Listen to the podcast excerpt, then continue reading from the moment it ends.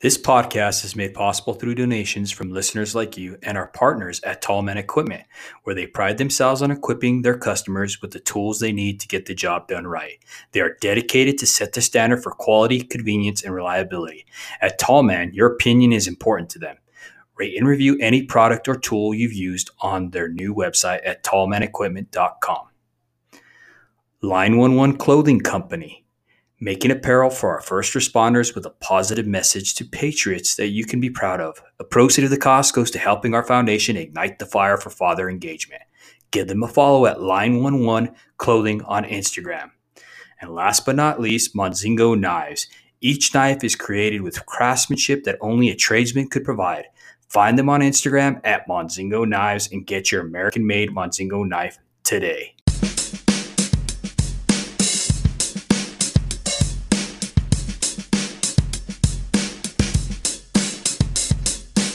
Hello and welcome to the Show Up Dad. This is a podcast for hardworking fathers. At the Show Up Dad, we have recognized that providing for our children is certainly important, but when men truly understand their unique role and gain the knowledge and skills to be fathers, they can transform and impact future generations. Our guest today is RJ Zimmerman. He is a lineman working for the utility in Wisconsin. RJ is a second generation lineman in this trade.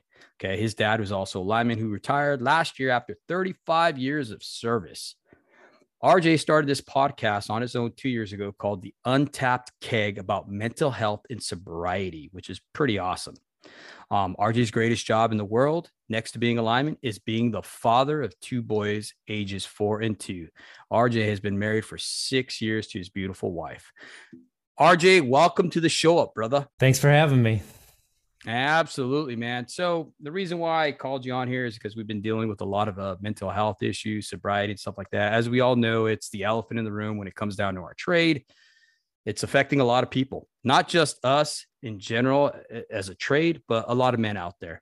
Okay. So I want you to be able to open up about your story, about sobriety, about mental health, and I'll let you take it away, brother. Thank you. I appreciate it. Um, so first thing, uh, my name's RJ Zimmerman. I'm an alcoholic. Been sober for eight years. Um, and two years ago, I started a podcast with my brother-in-law to talk about our sobriety. So he's also an alcoholic, and he's been in recovery for uh, about six years. And when I first started going sober, listening to podcasts, uh, every once in a while there'd be a story brought up of somebody being sober, made me feel like I wasn't alone. So uh, I wanted to provide that for other people out there. And we started a podcast just talking about how, you know, everything in our life affects our sobriety, but our sobriety doesn't affect everything in our life. So, what does that look like day to day? What are we doing? a part of that was going into mental health. And I could never have dreamed how much this podcast has opened me up to change. Like, really digging deep into uh, my me being very self-loathing. Like I hated myself. I had no self-esteem, and I was so deep into it I didn't even realize it. And I met so many people hearing their stories. It just it makes you see things from a different perspective. And when we get different perspectives, we can look at our own lives and be like, how can I make things better? You don't know how you can make things better unless you hear a different way of doing it. And being a lineman, you know, where I tried really hard not to follow into my dad's footsteps. Um, part of that was uh, I was kind of pushed to four year school. I think we all were my generation. I'm 35 years old. And, uh, you know, they told us you have to go to four year school, you have to go to get your bachelor's degree, you got to do this if you want to make something of your life. But that was the biggest lie we were ever told. And mm-hmm. so I went to four year school. The 08 crash happened. You know, 2012 still wasn't looking very good. And I looked at what I like to do. And I was an athlete going through high school. Um, I worked for the utility that my dad just retired from in the summers as a summer helper kind of a line inspector, but I'd go out and help the guys every once in a while when they needed help. And I realized like that was the most fun that I had. Mm-hmm. And uh, so I was like, you know what? I could probably uh, I could raise a family on a lineman wage like that my dad did, and we were pretty comfortable. We weren't ever, uh, you know, going from meal to meal. So maybe I'll look into doing that. So I went to line school and kind of right before I got a lineman job was when I went sober. It was like right at the end of line school. So it was the best decision that I made in my life was going to line school. Mm, mm, yeah, definitely. It's uh it's a big eye opener when you step into that role as a father to provide for your, your family. You know, you literally are putting yourself in a position to where you don't care what it takes. You just need to provide for your family, you know, and that's what this trade is all about. You know, this trade is about providing for our family. I like that you said that. You know what I mean? You wanted to raise your family like your father did in a sense to where you weren't living paycheck to paycheck, you know? And that's a Absolutely. blessing to be able to do that, you know? And it's pride in your job too. So people would ask me what I did before mm-hmm. I got I got into line work, and I'd be, you know, I was a utility locator for a big uh, utility locator in the United States, and I wouldn't I wouldn't tell people that I did that. Like I was almost ashamed of it because it was so low level. Even though there's no reason to be ashamed of that, I just felt like there was more for me. But as soon as I got you know into an apprenticeship, I was like, oh, I'm I'm a lineman. Like I'm an apprentice, but I'm still a lineman. I help put people's lights back on. Like that's there's a deep sense of pride that comes with that. Hmm. You know, that's funny that you said that because uh, I can relate big time. Um, I remember my neighbor, he was a narrow back, right? And uh, we're eating, he was having a barbecue and stuff. He invited us over, and his brother in law was there. And he's like, Oh, I see you uh you have a uh a line truck at your house because they allowed me to bring a, a, digger truck back. We had just came back from on storm. This is in like 05, 06. And um, I was like, yeah, yeah, I'm a I'm a lineman. He's like, so you're a lineman? I was like, well, I'm an apprentice. And he's like, oh, okay. Like it didn't even matter. You know what I mean? I'm a, I'm just an apprentice, you know, and I yeah. I kind of felt that shame, you know what I mean? And you know, hindsight's 2020, looking back, it's like, dude, you couldn't even get in you know what I mean? You couldn't even carry my tools back then. You, you know, whatever. But uh, when he said that, it was like it was like a shame because yeah, you you know they looked at you kind of like if you didn't have that status, right? Then yeah, you, you were nothing. You know what I mean? And I, later on, I found out that the reason why he was acting that way was because his uh his brother-in-law was a utility lineman and um, who worked for the the local utility. So that's why he was like, "Oh, are you a lineman? Oh, you're just an apprentice." You know what I mean? It's like, dude, you could even do what it what it took to even get him. They wouldn't even pick you. So what are you snickering at? You know what I mean? But I could relate is what I'm trying to get at there, RJ. yeah, and I appreciate. You know, that just reminded me of a story going through the apprenticeship and passing. So we had a it was a four year apprenticeship that we did in three and a half years. So um you got you know from your your steps were your years. Mm-hmm. and when you're a first year it's basically your probationary you can't do anything energized. So second year you can finally start to work secondary. So i was so excited. I was talking to a friend in my class and i'm like oh have you worked anything hot yet? And there was a, a younger guy who was a journeyman there he started laughing. And i'm like what? He's like that's not hot work. Hot work is only you know primary. Secondary is you're just doing secondary work. And I'm like, well, it's the only voltage I can touch right now. So to me, that's hot work. I don't care. And I started laughing, but like, you know, he wanted to put me in my place. And it's like, why? I wasn't, you know, puffing my chest out saying like I'm, you know, God's gift to line work. I was just saying I'm excited to touch something energized actually. Dude, I remember all the apprentices would get these stickers, JL line or not JL, but they would say uh, lineman on them, right? And the yeah. guy on the pole and stuff like that. And we had some uh, hands from Arizona because I worked with a lot of 769 hands. And uh, dude, they came and they scraped off all the lineman stickers off of all the apprentices' trucks. Like, you will not put that stuff on your truck. You haven't earned that title yet. and I was like, oh, okay, I hope they didn't see mine. you know, yeah. I mean?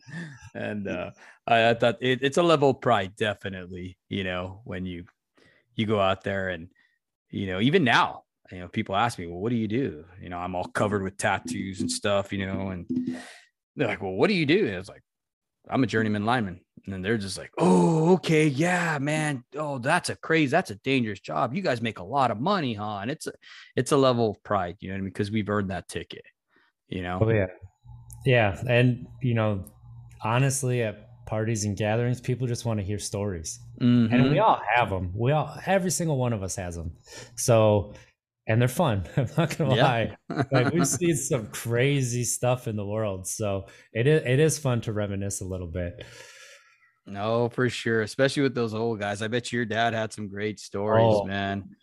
Yeah, I mean, you know, he when he was going through, and he worked in the same. He didn't just work at the same utility for 35 years. He worked in the same district mm-hmm. for 35 years, and one of the guys that he worked with, they worked together for 20 five to 28 years together.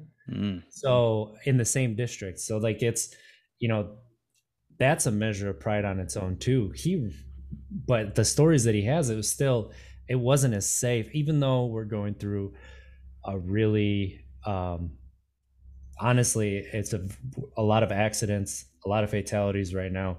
Mm-hmm. It was still more unsafe back then in the 80s and the early 90s than what it is today and so he has some he has some stories that I've like raised my eyebrows at. Like, that is, you guys were nuts. kind of like that story I told you about throwing a logging chain over the the primary and the neutral and make sure it's dead. Yeah, yeah exactly. That's crazy, huh? Some of the stuff that is still going on is, I mean, it's ratty. I mean, out here in Cali, you you get smoked for doing that. You know what I mean? So, yeah, um, definitely newer and improved ways to to do line work that are a lot safer and a lot better for you. Um, I thought it was interesting that you said, RJ, how it was danger more. Well, I don't like to use the word dangerous, hazardous. Okay. So it's yeah. more hazardous back then, right? Yep. But there was not as many accidents happening. Why do you think that is? It's, you know, at that time, mm-hmm. and this this is what I feel the entire industry is going through. We all know the older generation has retired. It's not they are retiring, it's they have retired. Mm-hmm. So when they were going through the apprenticeship back then, they were being trained by people, you know, 30, 40 years in the trade and they've they saw going through, they were basically the pioneers of linemen. Mm-hmm. I mean, you're talking people who started in like the 40s when the electrification of the United States was still happening, or even like the 50s and 60s when it's still trying to get electricity to everybody. Like they learned from those people. Utilities and not just utilities, contractors, everyone was not prepared for the turnover that we've gotten. So now you have people 10 you know 10 years is a long time at a company right now especially as a lineman they're doing the training they haven't seen what those older guys saw that you do things a certain way because you saw one time the worst happened mm-hmm. and then you have that young hubris going through too. Oh you know that happened to you. That's not going to happen to me. And so when you don't have like a group of people saying this is what happened and you have somebody saying who's training like oh this the guy who taught me told me that this happened to him one time so that's the reason i do this. Mm. and then you have the young guys oh well that never happened to you. That's not gonna, definitely not going to happen to me and you start taking sh- it's not just taking shortcuts like you start doing everything haphazardly and it just mm-hmm. leads to more accidents. And that's and then utility companies got used to having that experience and contractors and everybody else so they think they can get by with fewer crews. But you have less experience you need more crews to do the same amount of work. Mm-hmm. but they won't hire because they're used to making that profit. It's profits over people wow no i agree with you 100% um, to even add on to that what i've seen too is you know we have more more gear, more gadgets, more everything, right? Yeah. And people are buying those things. And I I want to quote a good friend of mine who works with me. His theory is, you know, you have a tool list. When you're in the union, they have a tool list, right? What you're supposed to have, which is Kleins, uh, you know, which is your side cutting pliers, your channel locks, your your wrenches, your hammer, and a knife, right? And, and a folding ruler. You know, pretty much around the country, that's what you're supposed to have according to your contract, right? Yeah. So with that being said, it never says Milwaukee hard money gun. It never says, uh, uh, you know, all these different uh, uh, a press, you know, a candlestick press. It, it, doesn't have any of these other tools that these people are buying. You know, um, so now you're buying these things, which is making your life easier, but the same token, it's speeding up production. So you went from two pulls a day to now four or five pulls a day. And guess what? Now that's expected of you every day mm-hmm. and more. So you yeah. literally, when you're buying these tools to make yourself make life easier for yourself, you literally are breaking down conditions. If you think about it. Absolutely. Absolutely. And then when you take that, you have these new tools mm-hmm. and you had the old guard that was doing a certain amount every day. As a young journeyman, young foreman, you think you should be getting the same amount done as those old guys with and the, those new tools. So you're absolutely right. So we put this pressure on ourselves. Do we ever do enough? Mm-hmm. And for myself, like I never felt like I did enough. So I always felt rushed. And I can guarantee that the younger kids would see what I'm doing, they could feel me feeling rushed. And they internalize that as well, that they had to rush. Mm. Yes, we definitely set that uh, atmosphere. I mean, we even do that at the home if you really think about it. When you get home and you're still Absolutely. in lineman mode, right? Your family, if you haven't decompressed before you got there, your family starts feeling that anxiety that you built up, that rush, that need to get something accomplished. And then now they're rushed. And that creates all kinds of anxiety disorders in our kids, believe it or not. Yeah. I mean, even between partners, right? Like, mm-hmm. uh, just thinking about doing things a certain way. Like, uh, as a lineman, fewest movements possible, right? Mm-hmm, you, mm-hmm. you try to do things smooth, one motion, you finish things at a level, you move to your next level so you're not booming up and down. Well, when you're doing tasks at home, what do you do? Well, your mm-hmm. brain is working that way. You're going to do things that way so you're no wasted movements. Well, when you watch your partner or your wife do something and there's wasted movement, you start to get a little bit critical. Hey, what are you doing? I mean, yep, you know, yep. and that's something that I know I did. I can remember like my dad doing that to me, and it's not his fault. Like, and I it it took a lot for me to see that I was bringing that home, and it was never pointed out to me that I brought it home. I just honestly it was through the podcast that I realized like I am bringing stuff home that should not be brought home, mm-hmm. and that's one of them yeah, you you definitely start getting super critical about the way they work. I just started. Uh, I'll give them the task. I'll set the parameters. That's what's helped mm-hmm. me, and then I let them do it. And then if they have questions, I allow them to ask me, and then I give my insight. Otherwise, you're going to be one stepping them, and that is so detrimental, especially for my teenage daughter, dude. When I'm one stepping her and telling her every, you know, basically just one stepping like you would do at work telling her her every move and everything like that, dude, it just breaks them down to where she actually told me, she's like, I am never going to be perfect enough for you. You know, so it's so important to to turn that off and just set the parameters, guys. I mean, if you got, you know, the guys who are listening right now, set those parameters. Let them know their boundaries. Let them work in that confinement and that boundaries that you set for them, and then let them figure it out. I mean, one of the biggest complaints I'm having right now, RJ, is you cannot teach common sense, right? All these guys, they're they're super book smart that are coming out. Yeah. They they can tell you about ferroresonance, everything. They could break it down, everything, right? But they're lacking the common sense to get out of the bite. They're walking under loads. And it's like, dude, you know, what point of that don't you understand that if that thing breaks, it's gonna kill you. Mm-hmm. you know it's just common sense. And then i started talking to all kinds of psychologists and stuff like that. And they're like dude well common sense is basically you setting parameters for your kids and letting them figure it out letting them get themselves out of a bind. And how many times rj do we say it's not what makes it what makes a good lineman is how they get out of a bind because you're going to get in a bind right? When you get oh, in a high line bind and stuff like that what makes a good lineman is how he's going to get himself out of that bind that's when he starts having to think and sometimes we got to let our kids, our spouse get in a bind without being critical and then just offering, you know, advice. Okay, well, maybe try this, or what if you do this, you know, and then letting them figure it out, especially for our kids, you know, and that's going to help them develop that common sense that is so lacking in the world today.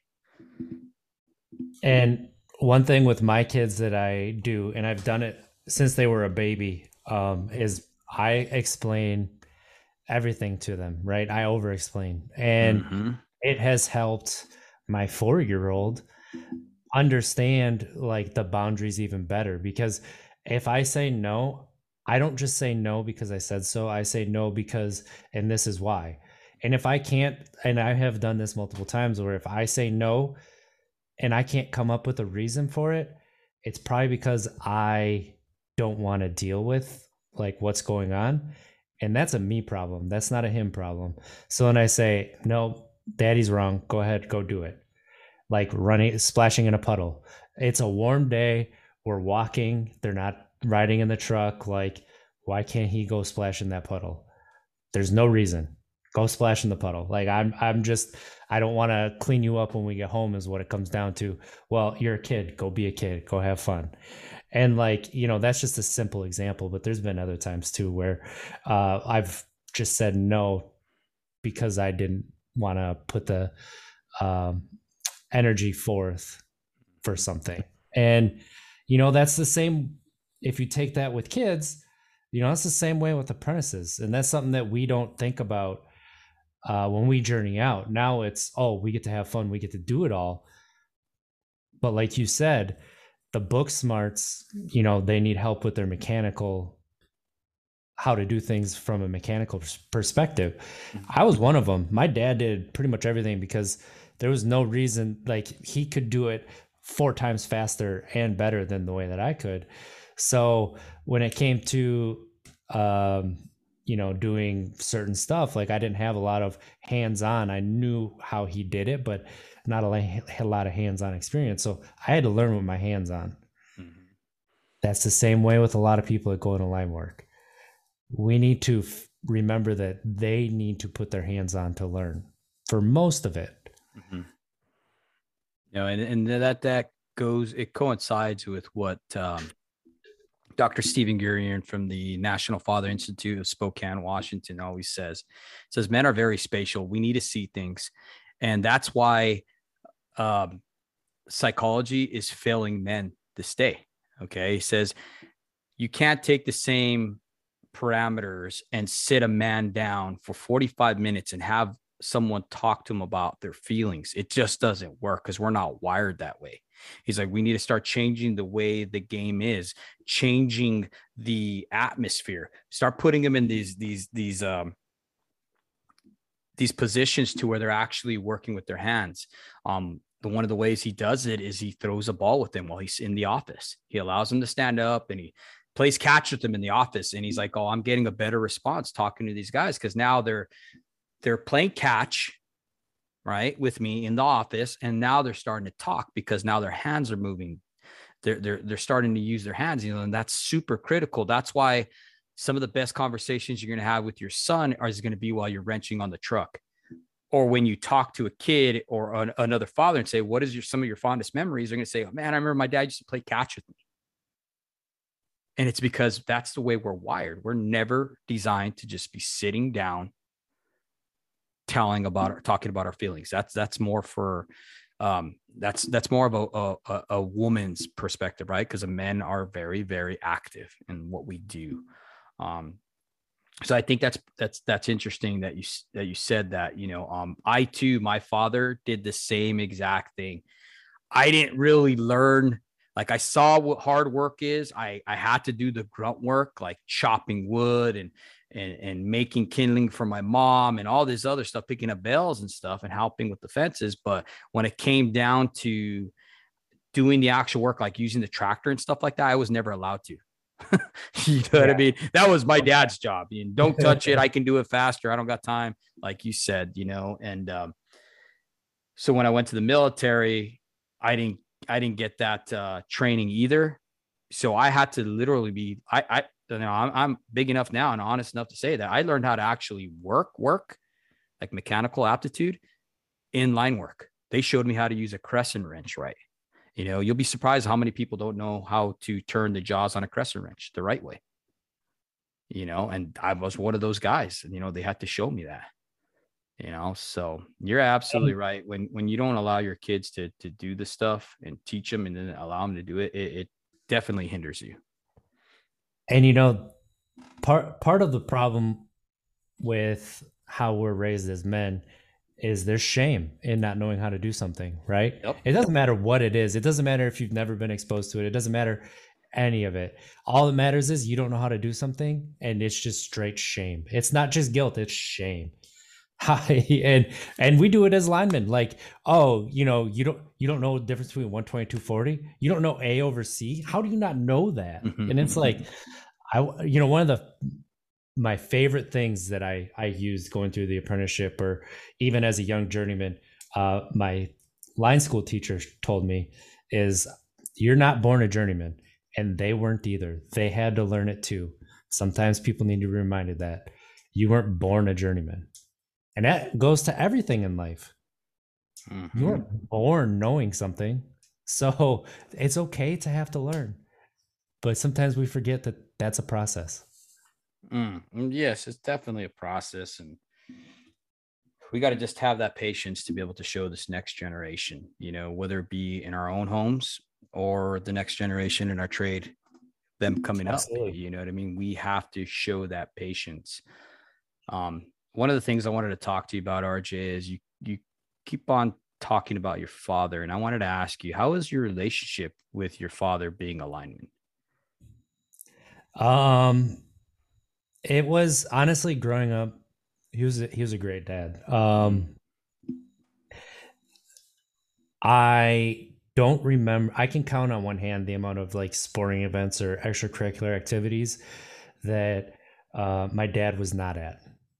So, but he worked a lot. I mean, that doesn't mean he didn't work a lot. He was working, you know, thousand to twelve hundred hours of overtime a year uh, when I was growing up, and I, I didn't know that. I knew he was out a lot. I remember him going to work storms, but every time he'd go on storm, he'd come home with football cards. And, you know, it was, I had a very good relationship with my dad growing up, but he was hard on me. And um, I'm the oldest. I have a younger brother and a younger sister. And it was on me to do the chores and make sure they did the chores too. Um, and, you know, that taught me a lot about responsibility and it helped instill in me a work ethic that uh, got me noticed you know doing line work at the utility and every honestly everywhere i worked. Uh, but it it's not to say that it wasn't tough at times uh, growing up with you know uh, hard-headed stubborn father who is you know he's a damn good lineman and um, I would say a typical father, right? Where at that age, and it's different for everybody, but when we say that age as guys, we're, t- you know, there's uh, handshakes and a how you doing and no more I love you and a hug. Mm-hmm. And uh, that part was rough, like when I needed to be able to express my emotions mm-hmm. and being taught that the only emotion that is okay is anger, even more than joy, even more than anything else. Like anger can be expressed, and that's okay, but everything else uh, needs to be muted. And you know, my senior year, uh, baseball, their bases were loaded, two outs down by one, and I grounded out to the second baseman to make the final out of my uh, high school career, and that just devastated me because we should have won that game even before that, mm-hmm. and uh, I was just you know I was a mess after the game. I was bawling, I was crying, got a hug from my mom, and my dad standing there goes, "What are you crying about? This is nothing to cry about. Just you need to stop." And it's like I was so mad at that moment. Um, and my dad is a good father and he's a good grandpa. But emotionally, mm-hmm. we have never connected. And I don't know if we ever will. Um, so that's kind of where our relationship is now, where um, I followed in his footsteps a lot. But that part is where I want to change it. And uh, mm-hmm. You know, I, my dad is a he's a he's a great man. He's a great person, and he's a great father. But there's also places that we could, uh, you know, get better, change things, see different perspectives. Yeah, for sure. And I think a lot of men can relate with what you just spoke on because I mean, I know I can. Um, a lot of times we for for lack of better words we feel that we can't talk to our fathers about that. You know i don't know whether it be shame or whatever. I know i i, I know i have a hard time bringing it up to my father the way he made me feel you know and um because you do as a little kid you look up to your father. He yes. is your world. Yep. i mean I, I remember my dad's a little man. I mean he's I, i'm short too. I'm real stocky. Anybody who knows me knows who i am and what i'm about. And um you know my dad was the same way. And that man was the only man i've ever feared. Hmm. like literally. And with that being said i never questioned anything he said. If he said this is this that was in stone. You know what i mean? And oh, his yeah. word his word meant everything right? And um I think it would have been a lot more productive if he would have just said, Hey, man, I'm proud of you. Hey, you're doing an amazing job. And I think that's, as men, we need to hear that. You know? Yeah. Yeah. I found myself, um, and it took me a while to see this, but I found myself going through the apprenticeship, mm-hmm.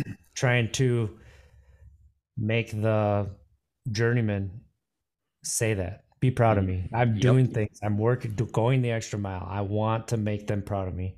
And then I realized, oh, that's me trying to make my dad proud. Mm-hmm. what do you know? I have a little bit of uh, I have a little bit of dad issues, and I didn't even realize it. mm-hmm. And dude, I mean, spot on when you say that because some of the linemen that I looked up to, I was doing the same thing. And guess what? Men are going to fail you.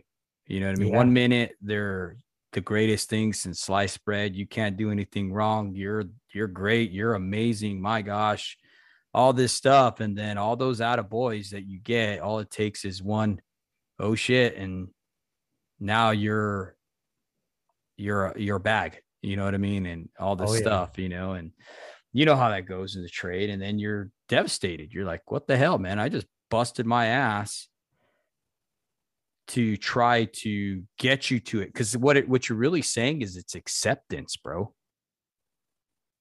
That's that's what it's the the the deeper issue is acceptance. You want to be accepted. Because for whatever reason we feel like we didn't get ex- acceptance from our own father at the home. So you ever you're forever trying to find that acceptance you know? Absolutely. And you know that's part of the reason that I drank the way that I drank. I didn't drink mm-hmm. all the time.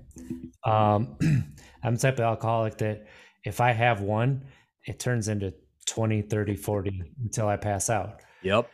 So I, I had to stop drinking because of that. And um, that's part of the reason is that when I would drink, like I would be the life of the party and I'd feel accepted. Mm-hmm. So, you know, or why so you thought, I, right? right. so then, what? Why would I do that? Well, all of a sudden, I started to realize that like the acceptance starts with myself. Yep. And I need to start accepting me as I am, and then all of a sudden the love for that my kids will feel they'll start getting the best rj and the best rj is going to be a better partner better husband better father better son brother better brother like everybody's going to get the best rj and that's going to help everybody.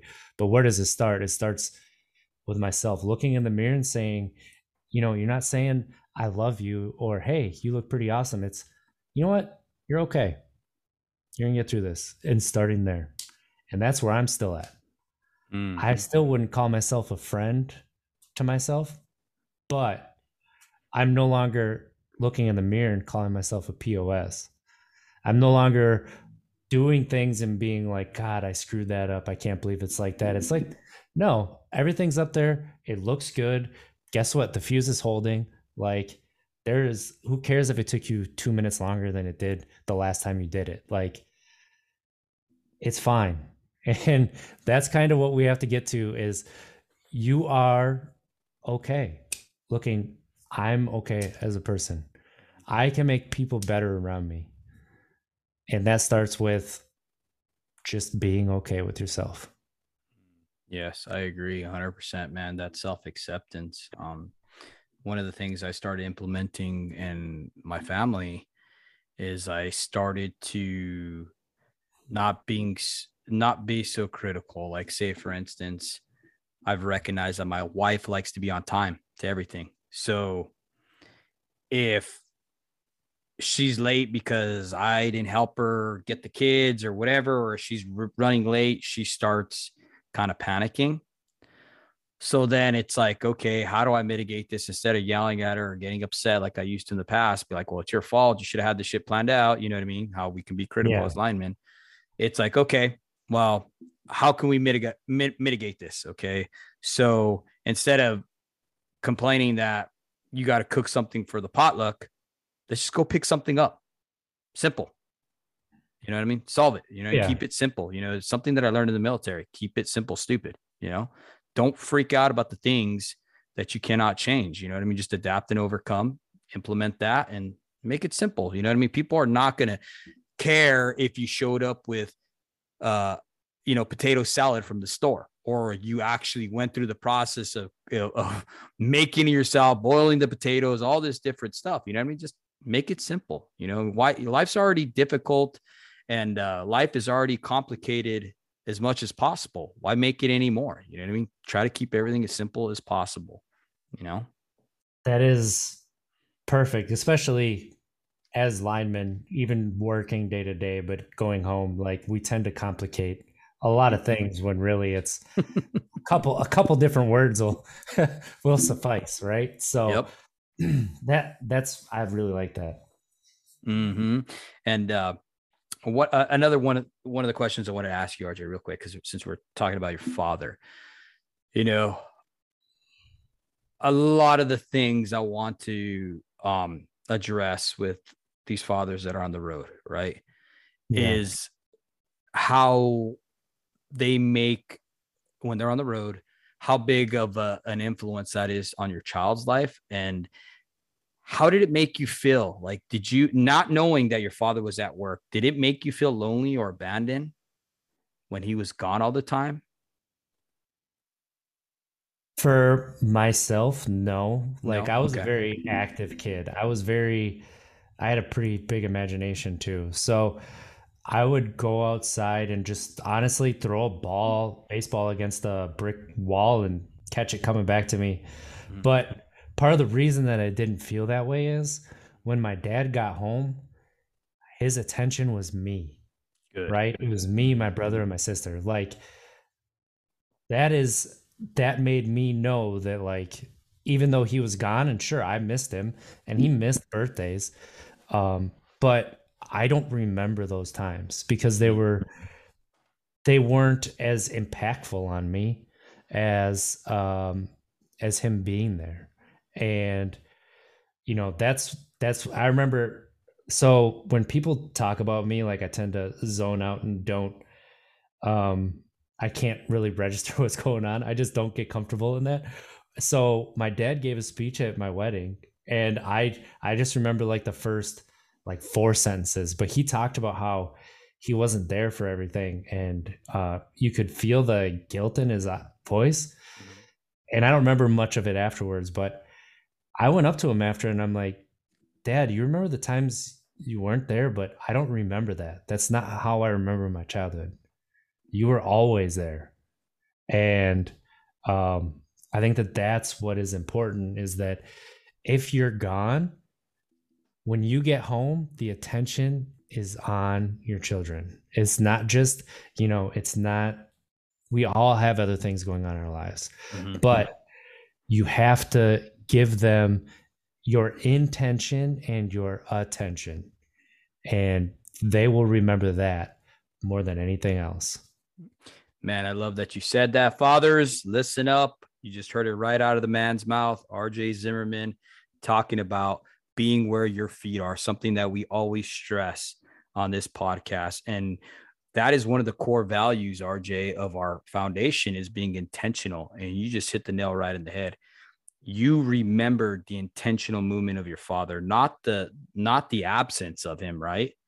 But yeah. when he got home, it was able to change atmosphere and change the way you felt about him. You know what I mean? In that in, in that instance, you know, and that's important. I think I, I, I super hope that the guys that are listening they heard that because that's a big deal. That's one of the things that a lot of fathers are always asking me. They're like, "Man, I work 24 and 8s, Dave, or whatever." You know what I mean? It's hard to be there, and it's like, look, dude, no one's telling you to quit your job. At the end of the day, you got a choice to make. You know what's right for your family, and when you do have off, make that time count because that's something you don't get back. And it's going to be far more impactful than the time that you were gone, you know? That is the truth. Man, that's that's awesome, dude. I'm glad I'm glad you said that. Now, you talked a little bit about your sobriety.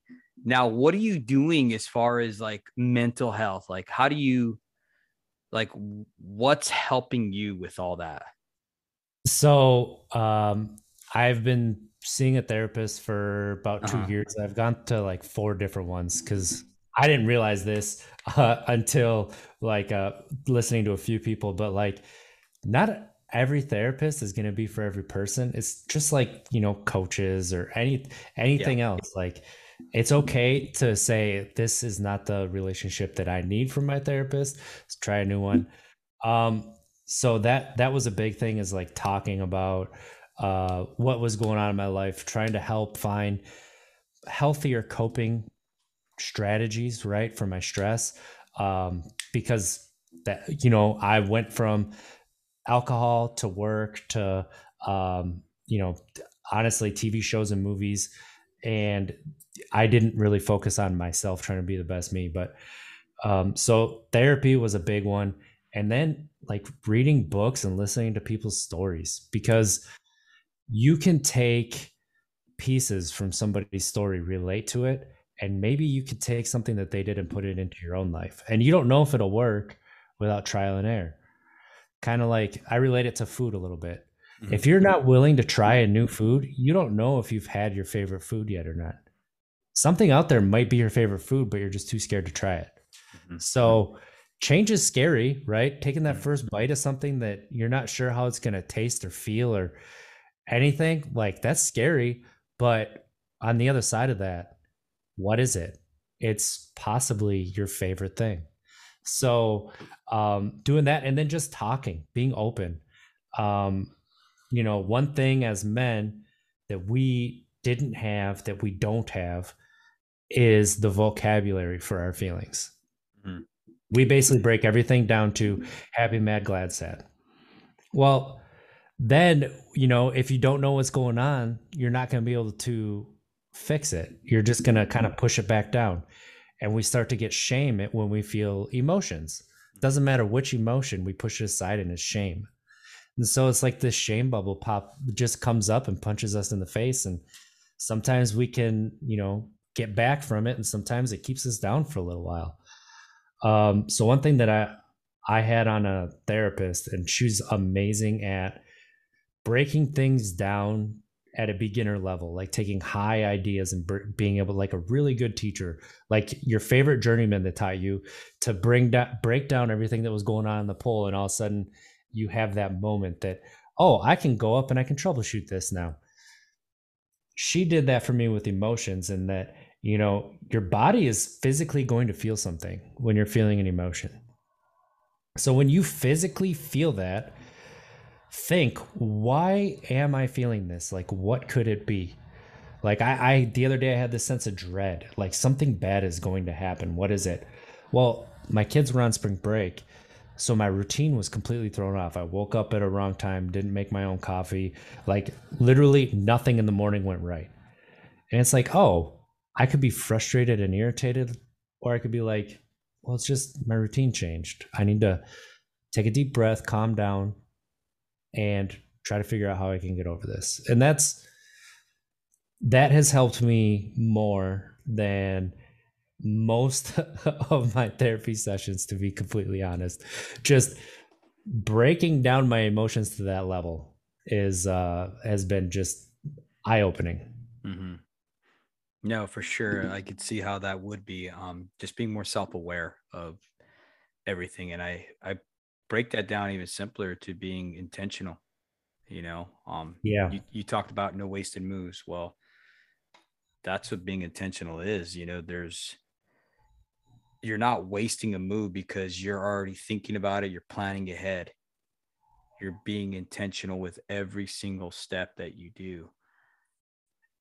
And I, and I like that you know what I mean? Because that's what we need to do even with our families. We need mm-hmm. to be intentional with them knowing that hey if i do this this could be the outcome. If i do this this could be the outcome you know um and communication. Communication is absolutely huge with our children and with our spouse. Yeah. You know when we're saying one thing but we don't mean it um i know for my wife she thought i hated her because of the way i spoke to her. You know for the longest time she thought i absolutely hated her because why as a lineman what sometimes we talk harsh you know what i mean? Especially when we're being critical and we're like why the heck you know like an example would be like why the hell are you doing it like that? That's stupid. Use your freaking yeah. head. You know what i mean? When you talk to your spouse or your children that way dude what do you think the message you're conveying to them is? That's the truth. That's something that i was going to bring up too.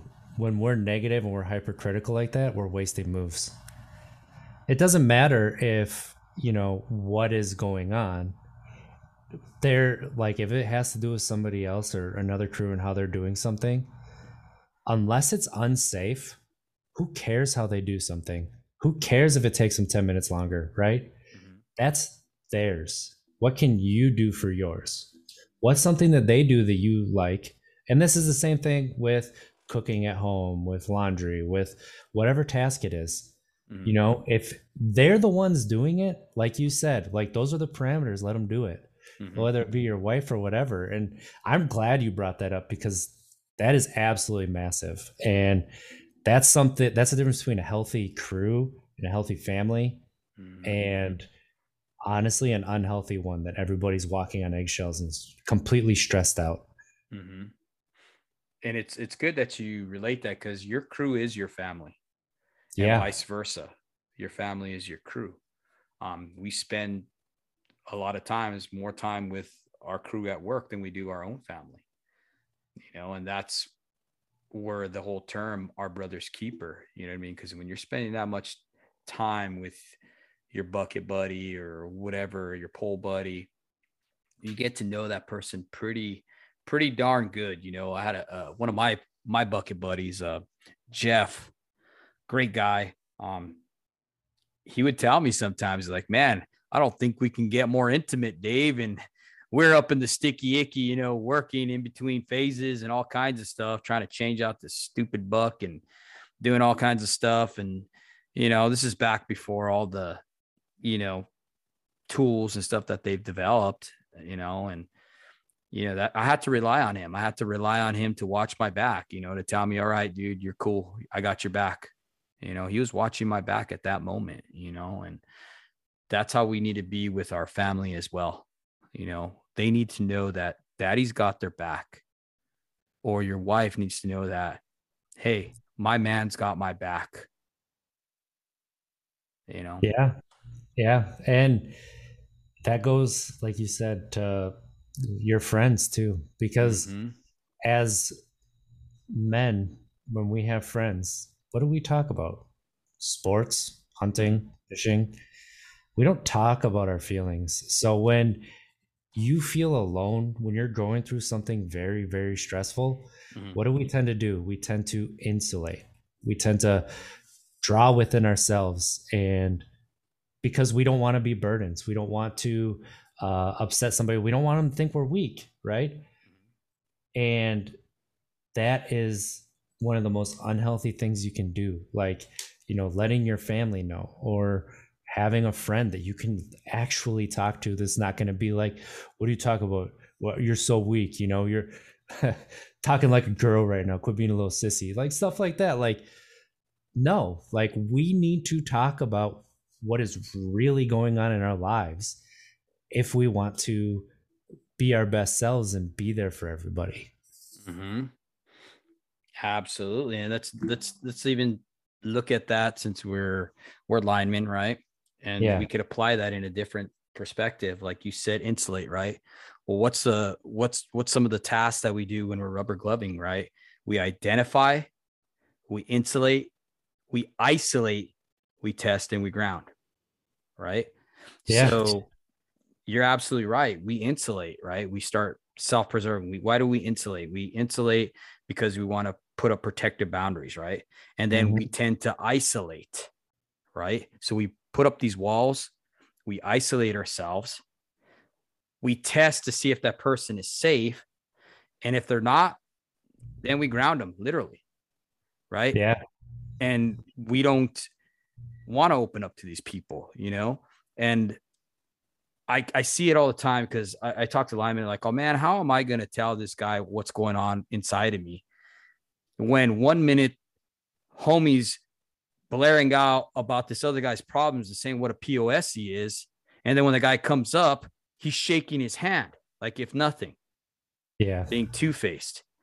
And I and I agree 100%. Why are you going to want to open up to that dude who's spilling his guts about everybody and is just talking bad about everybody? I mean, to me, that's just using wisdom you know? So what I told the man was, dude, I mean, that's common sense. You know, obviously, you're not going to go open up to that guy. Find someone you can open up to. Find someone who's trustworthy because there is people out there. Trust me, there is. There's some good human beings out there.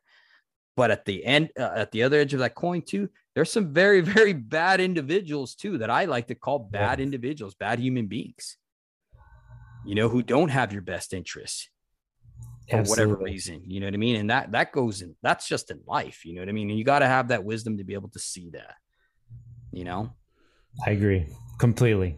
well, once again, RJ, brother, thank you for coming on our podcast. Uh this has been amazing. I appreciate what you're doing. You guys check him out. He's got his own podcast called The Untapped Keg, and he he you know, talks about mental health and sobriety and stuff like that. If you want to give them a follow, RJ, how can they follow you? Are you on Instagram or anything like that? Or you can find us on every single social media platform under Untapped Keg. So yeah, we got lucky. We were able to nail down on every platform Untapped Keg. And uh, you know, our DMs are open if you need to talk. Um, we're there. No judgment, just straight, there to listen, peer to peer support. And in my uh, what I've noticed is the peer peer to peer support is sometimes more powerful than the professional support. So uh, feel free to reach out if you need to. Amen, brother. No, definitely, man. We got to do this again. I appreciate I you coming on here and just uh, sharing your wisdom, RJ. Thank you for having me. This was this was incredible. I can't believe an hour's up already. right on, brother. We'll be talking at you soon. See you down right. the line.